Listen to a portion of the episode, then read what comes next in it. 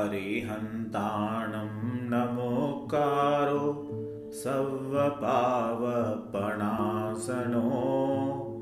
मङ्गलाणं च सवे सिं पणममहवै मङ्गलम्।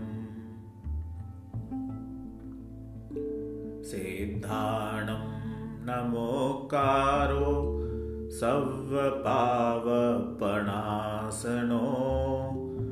मङ्गलाणं च सव्येसिं बीयं हवै मङ्गलम्।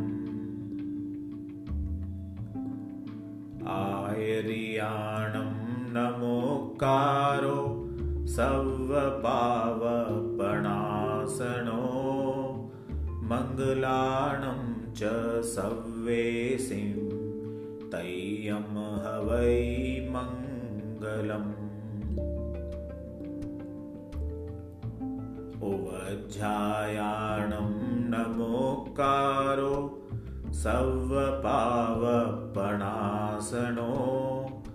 मङ्गलाणं च सव्येसिं चौथं हवै मङ्गलम्। साहूणं नमोकारो सवपावपणासनो